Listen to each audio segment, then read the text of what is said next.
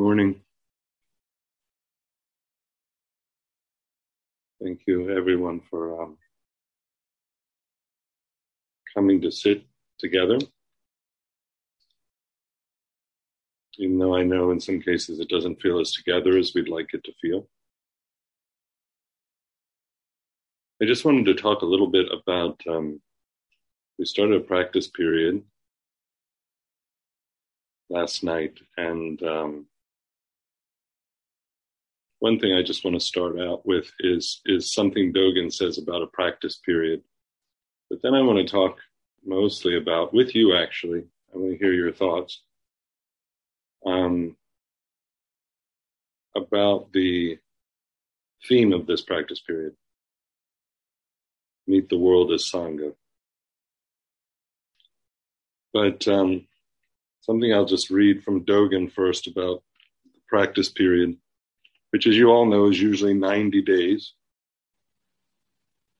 And before I say this, I want to say there's one phrase in here an inch of grass has not appeared for 10,000 miles. I just want to say something about what that is. It refers to this case, case 89 in the um, Book of Serenity, where um, grasses are referred to as phenomena, or phenomena as grasses and um, a grass not appearing for 10,000 miles sometimes is a way of talking about the recognition of the emptiness of phenomena or the impermanence of phenomena or the ephemeral and nature of, of, of reality. So, so that phrase is in here. This phrase of an inch of grass has not appeared for 10,000 miles. The rest, I think, is relatively straightforward for Dogen. Um, the structure of the 90 day practice period provides our support. It is the head and face of Buddhas and ancestors. It has been intimately transmitted as their skin, flesh, bones, and marrow. You turn the Buddha ancestors' eyes and heads into the days and months of the 90 day practice period. Regard the whole of each practice period as the whole of the Buddhas and ancestors. From top to bottom, the practice period is Buddha ancestors. It covers everything without an inch of land or a speck of earth left out. The summer practice period is an anchoring peg that is neither new nor old, that has never arrived and will never leave. It's the size of your fist and takes the form of grabbing you by the nose. When the practice period is opened, the empty sky cracks apart and all of space is dissolved. When the practice period is closed, the earth explodes, leaving no place undisturbed. When the koan of opening the practice period is taken up, it looks as if something has arrived. When the fishing nets and birds' nests of the practice period are all thrown away, it looks as if something has left. However, those who participated intimately in the practice period have been covered with opening and closing all along. An inch of grass has not appeared for 10,000 miles. So you might say, give me back the meal money for those 90 days.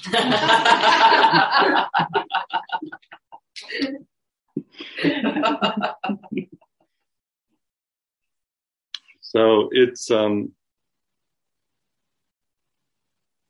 it's something that's very meaningful that brings us together. It's something that isn't here at all. It binds us. It um, in a time when it's difficult to um, feel bound together. And we're always feeling the opening and closing of the gate, the opening and closing of our hearts, the opening and closing of the Sangha, what we're missing, what's present for us, all of those things in dynamic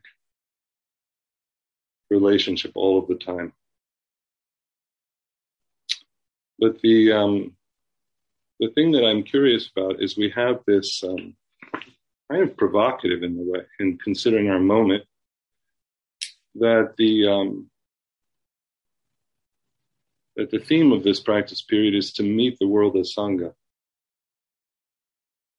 In a time when the world is making it very difficult to meet together as Sangha. I think it's difficult to um, to imagine what it is to meet the world as Sangha if we're not clear on how to meet one another as Sangha.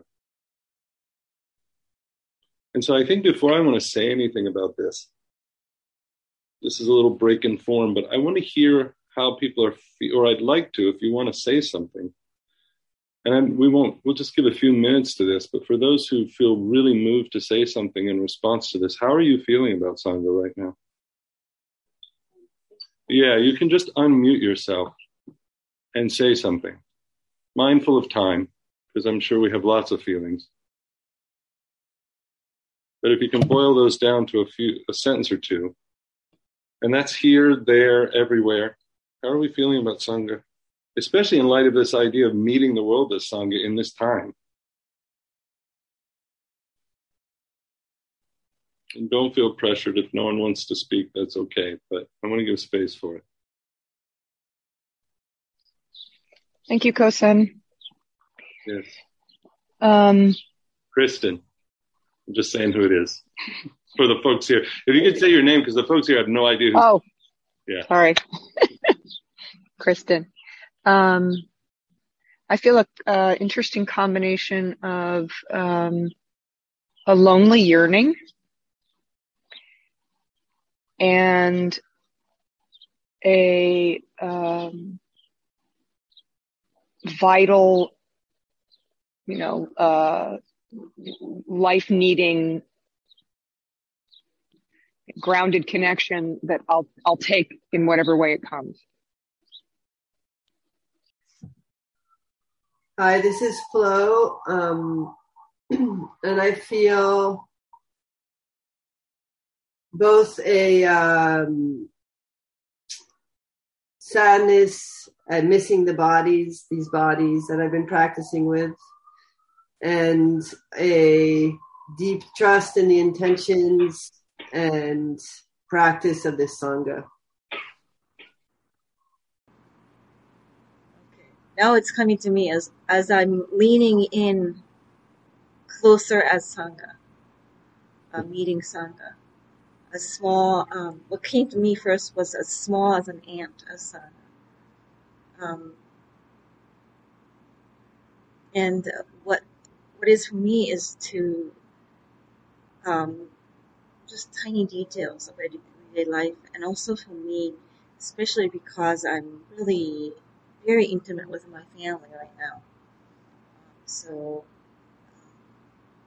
for me, really meeting my family member, including my new puppy, as a as a sangha, whole of sangha. Hi, I'm Lisa. Um, can you hear me? Mm-hmm. Yes, I was also thinking of the word family, and and um, you know, I was thinking sometimes we walk away from family, and sometimes we feel we're not as drawn to some members of the family as others. Some are, seem closer or something, but during a previous like a previous sit zazen period i was thinking well maybe i'll go to the monastery. There are this and that person there that i'm actually i'd like to know more of. So it's like um, i really i think thought of it as a mem- family with some interesting uh, members that i'd like to know more about at this point. But but the point of it is just like in a family, I have the certainty that I can turn towards this and that uh, my turning uh, will be welcome. The turning back or like turning to, because sometimes I turn away and live life. You. This is Mimi, and um, I would like to talk a little bit about what Kosen referred to in his question about the difficult times that we live in and reflecting on the different layers and groupings of beings that we can consider Sangha. And then when we look at the political dimension of of our world. It's the politics that are divisive and that create that feeling of us versus them. Obviously, that kind of separation is not part of Sangha, but we we live in that part of the world as well. And it's it's very important for me to try to develop a sense of compassion for people who have different political values and to try to restore some of the um, unity of the world through my practice. Um, it's Michelle, um, and I just I miss everybody's bodies in four walls. Um, or in a um, a yurt, um, while also just a deep, a deep, deep gratitude for the support and the interconnectedness we have, regardless of that. This is Henry. Um, I I feel in a somewhat perverse way that the in the same way that that the aerosol of COVID in the air made us inevitably one body. I also have felt with deep faith that Dharma can move through screens and make us one body. And that's been intensely meaningful to me.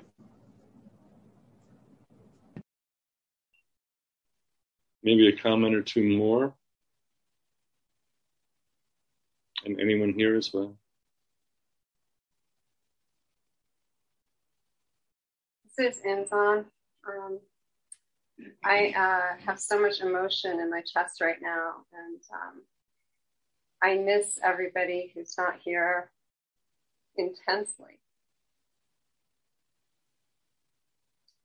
Um, I would be lost, I think, without Sangha, and um, I just want everybody to know that doesn't apply only to the people I live with at the monastery.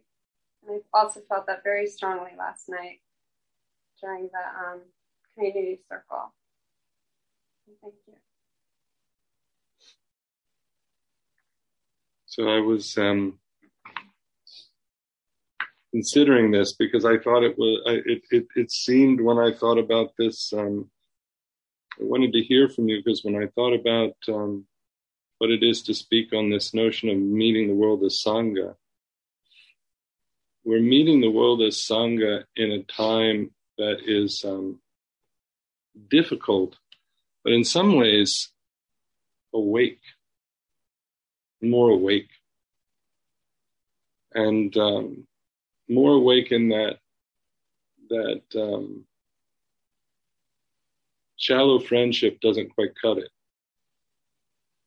for I think for many of us. Um, some of the things we did to to appease ourselves or to make it um, distract ourselves or whatever it was, I, I think we're finding that that it's it's fairly hard to distract ourselves in the current moment.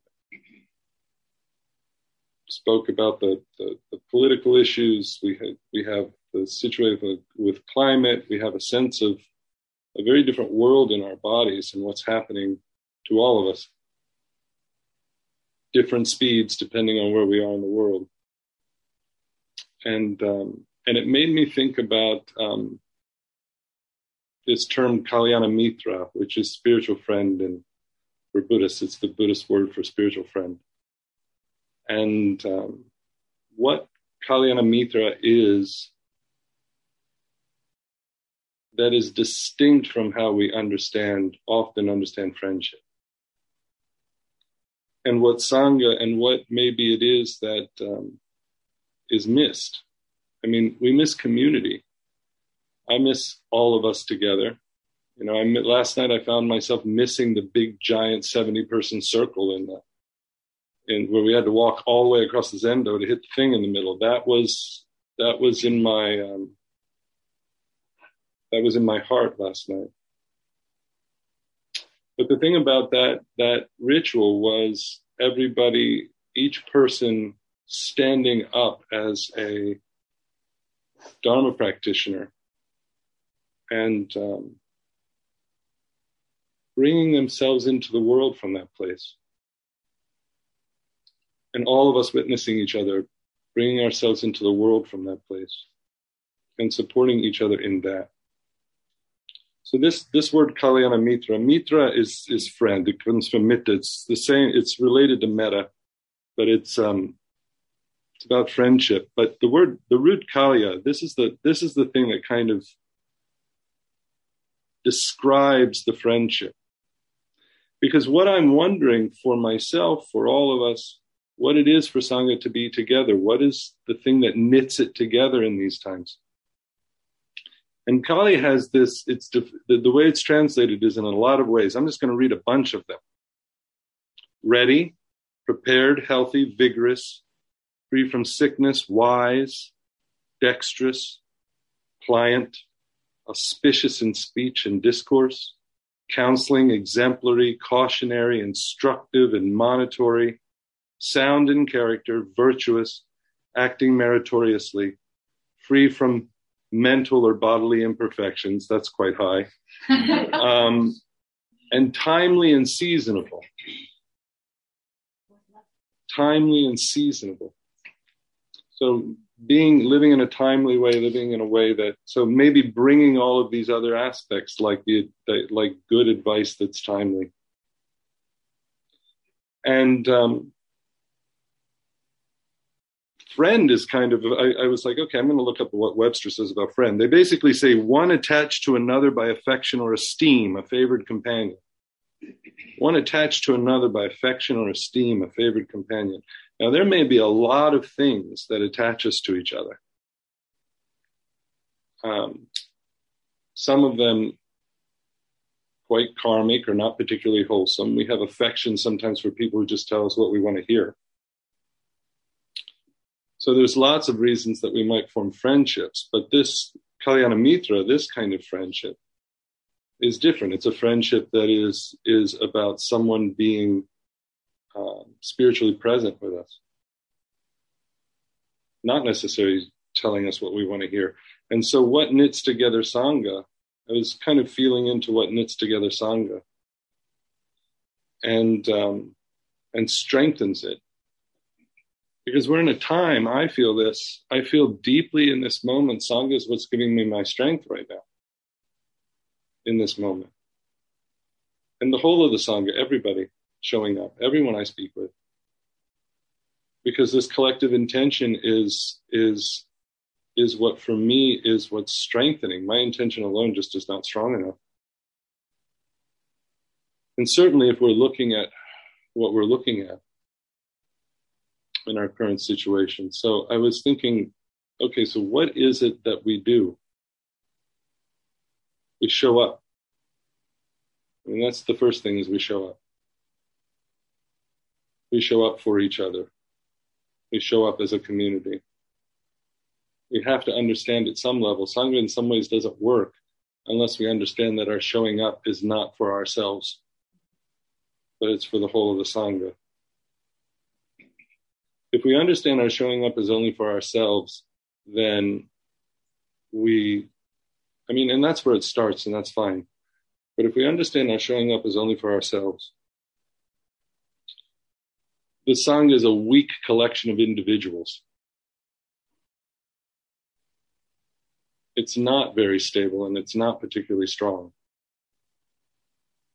But if we understand our showing up is for each other, that that I'm showing up for your awakening, that I'm showing up for um, for the whole of this community and the whole of the world to wake up to separation so we can shift our course, hopefully.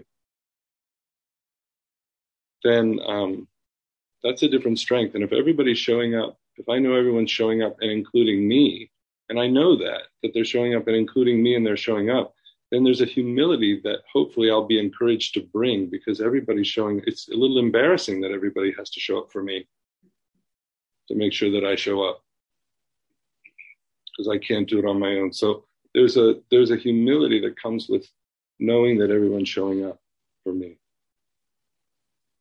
And there's a generosity and humility in showing up for everyone else. And there's a structural integrity in that um, everyone showing up for each other in this way. But it's a time that it's hard to show up. It's not easy to show up on these computers all the time, and and and we have to all become feel deep compassion for that. And I've just been thinking a lot about because this is a this is a this is a difficult time in a historic way. And I think that's something that is, um, you know, a pandemic is something that is a difficult time that people remember in years to come. And so it makes me think about the difficult times that our ancestors in, in the Buddha Dharma lived through when there were wars that were crushing their entire nation. And um, they were figuring out how to transmit the Dharma. And that's been giving me the, the, the, the way that they showed up, even though they didn't have me particularly in mind, the way that they showed up in those times that allowed the Dharma to come forward is what allows me to show up now. And that's very real. That's no longer an interesting metaphor. That's no longer something to um, to just kind of make us enthusiastic as we leave um, as we leave a relatively nice temple in the city. That's a real inspiration now in a time that needs those kinds of inspirations. And so to take um,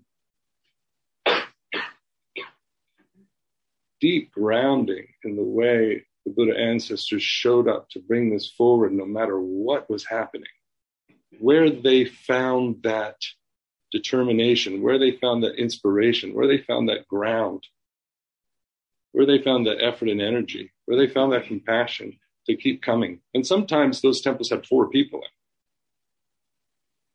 That's okay. They came. And then another thing that I was um, thinking about with this that there's the showing up, and then there's something we always talk about. Tia talked about endlessly, which is taking responsibility, taking responsibility for our thoughts, for our practice, for our karma, for our side of things. To show up and to take responsibility for this one. So that when we're supporting each other, when we're showing up as spiritual friends for each other, we're showing up, both of us on both sides of that spiritual friendship are showing up, taking responsibility for ourselves. This is nothing we haven't heard many, many, many, many times, but it's the mortar of a Sangha. That taking responsibility is what keeps the Sangha together. The minute that we don't do that, the Sangha weakens and falls apart. There's no strength. There's no spine. And so we we show up with that. And and since since we've talked about that many many times i don't feel like i need to to say a lot about what it is to take responsibility except that it's hard. Um, it's extremely difficult to take responsibility for ourselves all the time. And hopefully that we can love each other when we can't take responsibility for ourselves and we can lovingly encourage each other to take responsibility for ourselves and to recognize that when we can't, it's because we can't, not because there's some little person back there just not wanting to. And then the third thing that came to mind, there's four total. The third thing that came to mind was this thing that I talked about. I think I talked about this at the retreat, so maybe not online, which was this idea of not colluding with each other. We're all bringing our karmic perspectives to life, to this life, all of us. And we're all um, kind of desperately wanting people to reinforce our own view. One thing I wrote down when I was thinking about what is separate self activity, and this is just something I wrote down this morning when I was thinking about it. I wrote, the fundamental habit of all separate selves is to scan the world for occasions and behaviors that reinforce its perspective lock onto those, and then creatively persuade everyone else to collude with that position in order to maintain confidence in a phantom permanence through a kind of manipulated agreement with each other. And we're kind of, we all are kind of doing that when we're not careful and when we're not paying attention. We're locking on to, we're scanning the world for the stuff that supports our views. We're locking on to those things and we're doing our best to figure out how to persuade the people around us to agree with us so that we can keep believing in them. And sometimes we do that, we can, not necessarily the people here, but sometimes we can do that quite violently. Seeing that in the world. So this, this, um, this not colluding when, when we come to each other with our karmic stories and we just want people, this might be what friends do if they, if they're not Kalyana Mitra they might sit down and collude, and that's their friendship. I've had those friendships. They start to fall away with practice, but they um, they're not very deepening. And Sangha gives us this opportunity to have friendships, and they are hard at first.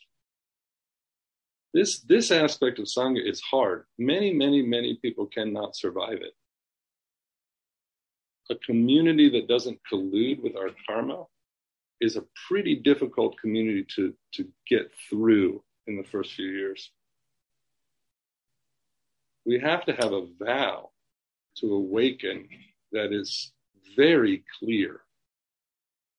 And even if we think it is, we've all run into those moments where it's like, eh, maybe, maybe not that. and and and the things to kind of look out for in ourselves and and as a habit of sangha is these you know these ways that we can be which is ways that i've been in the past is like i am the victim of every situation that's happening life is happening to me i'm the victim of all these situations i'm telling the truth about it and the world is what's wrong have been the truth telling savior that has it right in every situation. And some person in the community is the persecutor and has it wrong. A person when when when I've been the person who's just entitled to stuff and think that parts of the world just belong to me without even knowing that's what I think.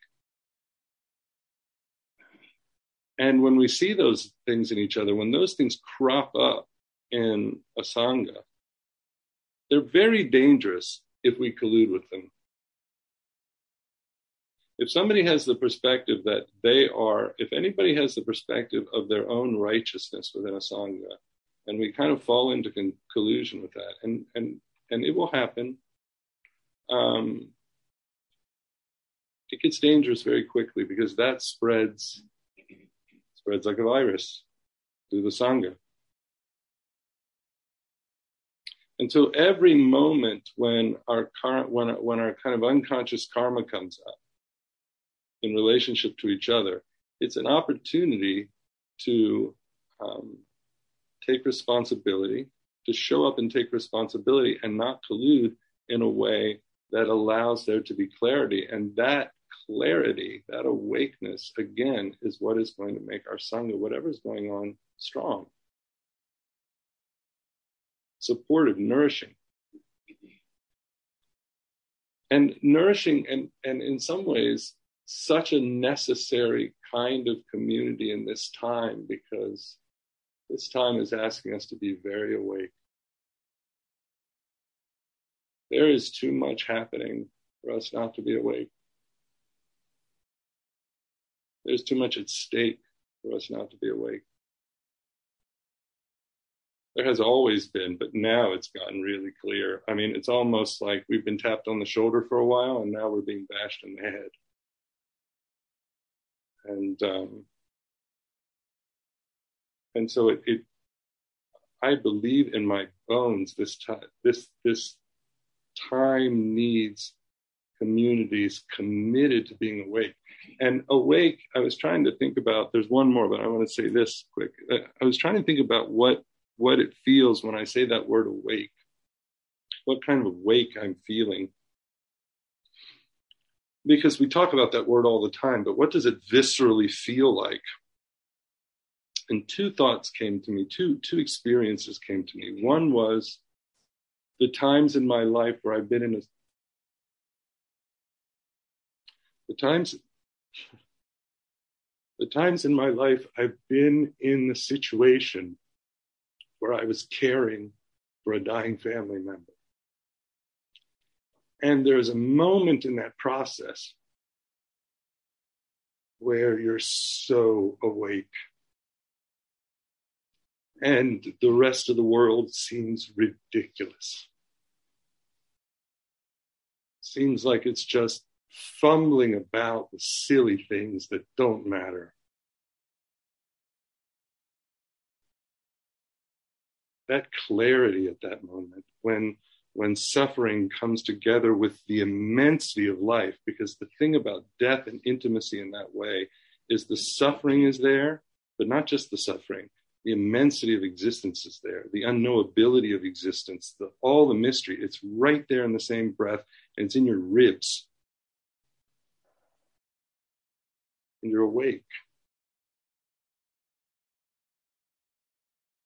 And the other time it made me think of, which was a very different situation, but ended up the similar thing when I was young, when I was in my 20s. I did a lot of labor organizing in, in the Texas Mexico border, and we would drive along the border from, from Matamoros to Ciudad Acuna, which is about seven hours straight, but it's when you interrupted, it took days because we were stopping at multiple places.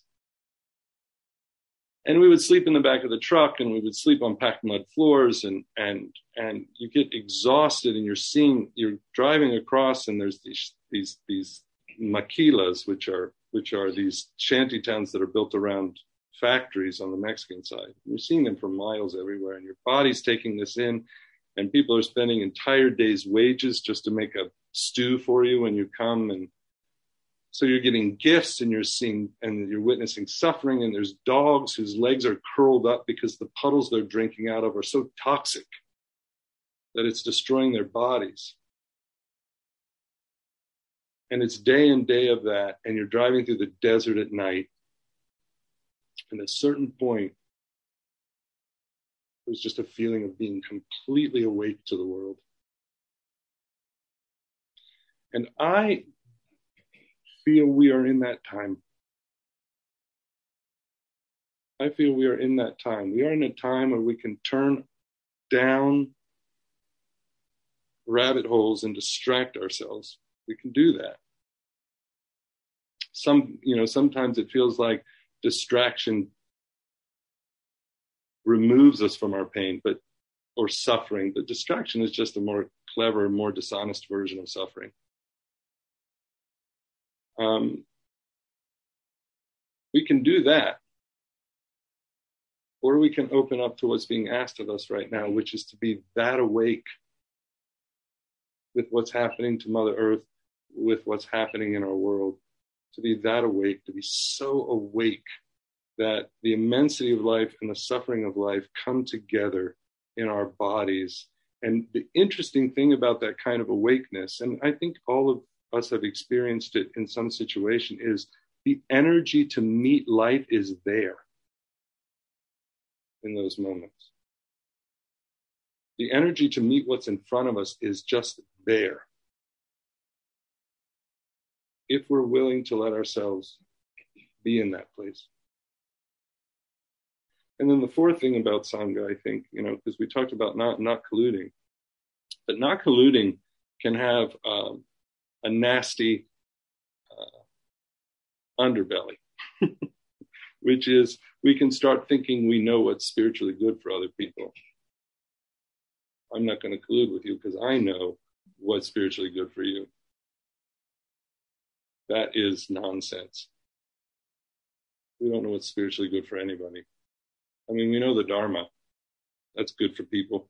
But in the specifics, we don't know And so this bringing not knowing to to the things I said to to showing up, taking responsibility, not colluding, to bring this not knowing heart to it as well, which is when we're not colluding to also know that we don't know what's going on. In our not colluding, we don't know um, what should unfold in those moments. It's it is scary not to collude because we want people to be our friends. You know, and when we don't collude, they're not happy sometimes. They're not very happy with us. And in some situations, it's not particularly useful to not collude because if we don't feel that there's a, this is not Sangha, I'm saying in other parts of our lives, not colluding may not be the safest or wisest thing to do. But, um, but with Sangha, not colluding, it just may be that people are irritated with us, don't like us very much, find, you know, whatever it is, because we, we kind of all, until practice really gets into our marrow, want people to collude. And so the ones who don't are frustrating. So to be in that situation and to be in that um, the, the, the, the, sometimes the difficulty of showing up and taking responsibility and not colluding, we have to have not not knowing there too, and um, because we don't know what's going on, so that means we just have to have our heart open to what's going to arise in moments when we're not just going down the unconscious karmic habit pattern that we've learned another time. And man, that is what we need now as a species is to not go down the same karmic habit pattern again. We need this in Sangha and we need this in the world. And we need this as a species if we're going to survive. And so, um, and of course, all of this, all of this showing up, taking responsibility, not colluding, not knowing, underpin all of it. It all has to be wrapped in compassion and love. It all has to be wrapped in a deep, heartfelt desire for the suffering of everyone we meet to end and the love that is born of allowing ourselves to be in deep connection with them. The risk of being in deep connection with them, the risk to the separate self. Because ultimately, love is our death. Love is the death of separation. And separation is the thing that we're holding on to for dear life, even though it's killing us. And so we have to, um, separation's killing us, but it's, but losing it feels like we'll die. And the separate self will die into that love. Will. So we risk everything to be in love with each other. We risk everything but that um, I think maybe just just as in this time when it is so hard, and and we have to do some things as a sangha. I think we have to come together and have some conversations because we don't know what this COVID business is going to do. It still doesn't look very stable, so we have to have some conversations, some deep, loving, risky conversations about how we're going to be a sangha. That's going to have to happen. Um, and how we're going to meet some of the needs of the community and so on. And but through that, these ways of being with each other and with ourselves, I want to show up for myself. I want to take responsibility. I want to not collude with myself. And I don't want to think I know anything. I want to give up knowing in that way. That's what actually allows me to wake up and heal and be available for myself and other people. And so, for all of us to kind of bring that together when we're interacting with each other, when we're bringing the pain of our isolation, when we're bringing the pain of the world to one another, and it's so easy to just like run away with our emotions, to just stop and feel our breath and be with one another in a way that is awake, that heals those emotions rather than just indulges them or denies them. And um, and I believe we'll find our way through. because I believe the Dharma is strong enough for this moment. I have no doubt about that. And I believe that this Sangha has the capacity for our collective commitment to the Dharma to be strong enough for this moment. And I'll just stop there and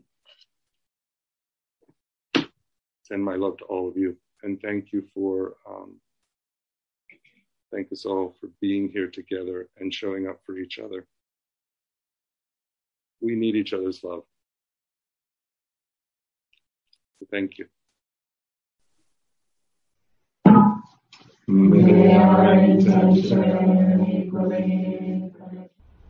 Thank you for listening to this podcast offered by the Brooklyn Zen Center. Our programs are given free of charge and made possible by the donations we receive. For more information on supporting Brooklyn Zen Center, please visit the giving section of brooklynzen.org.